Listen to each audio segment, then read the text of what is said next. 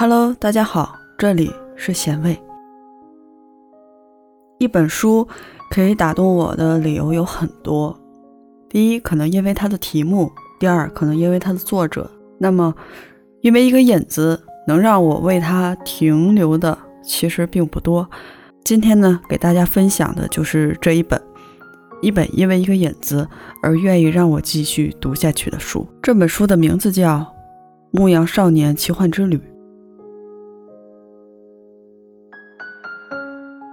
炼金术士拿起一本书，那是商队中的某个人带来的。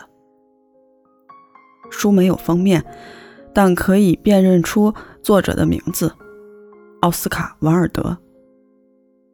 在翻阅那本书的时候，他看到一篇关于水仙花的故事。炼金术士知道这个关于水仙花的传说：一个英俊少年。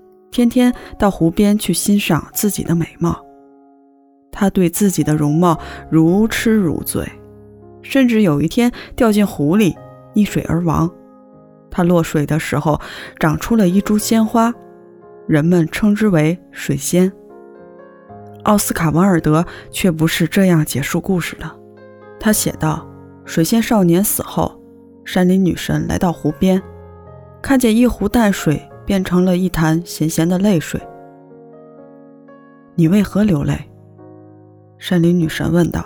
我为水仙少年流泪。湖泊回答。你为水仙少年流泪，我们一点也不惊讶。山林女神说道。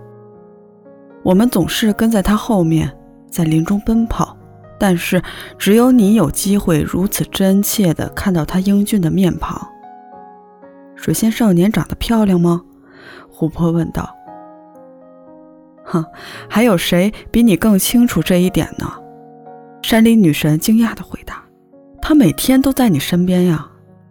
湖泊沉默了一会儿，然后开口说：“我是为水仙少年流泪，可我从来没注意他的容貌。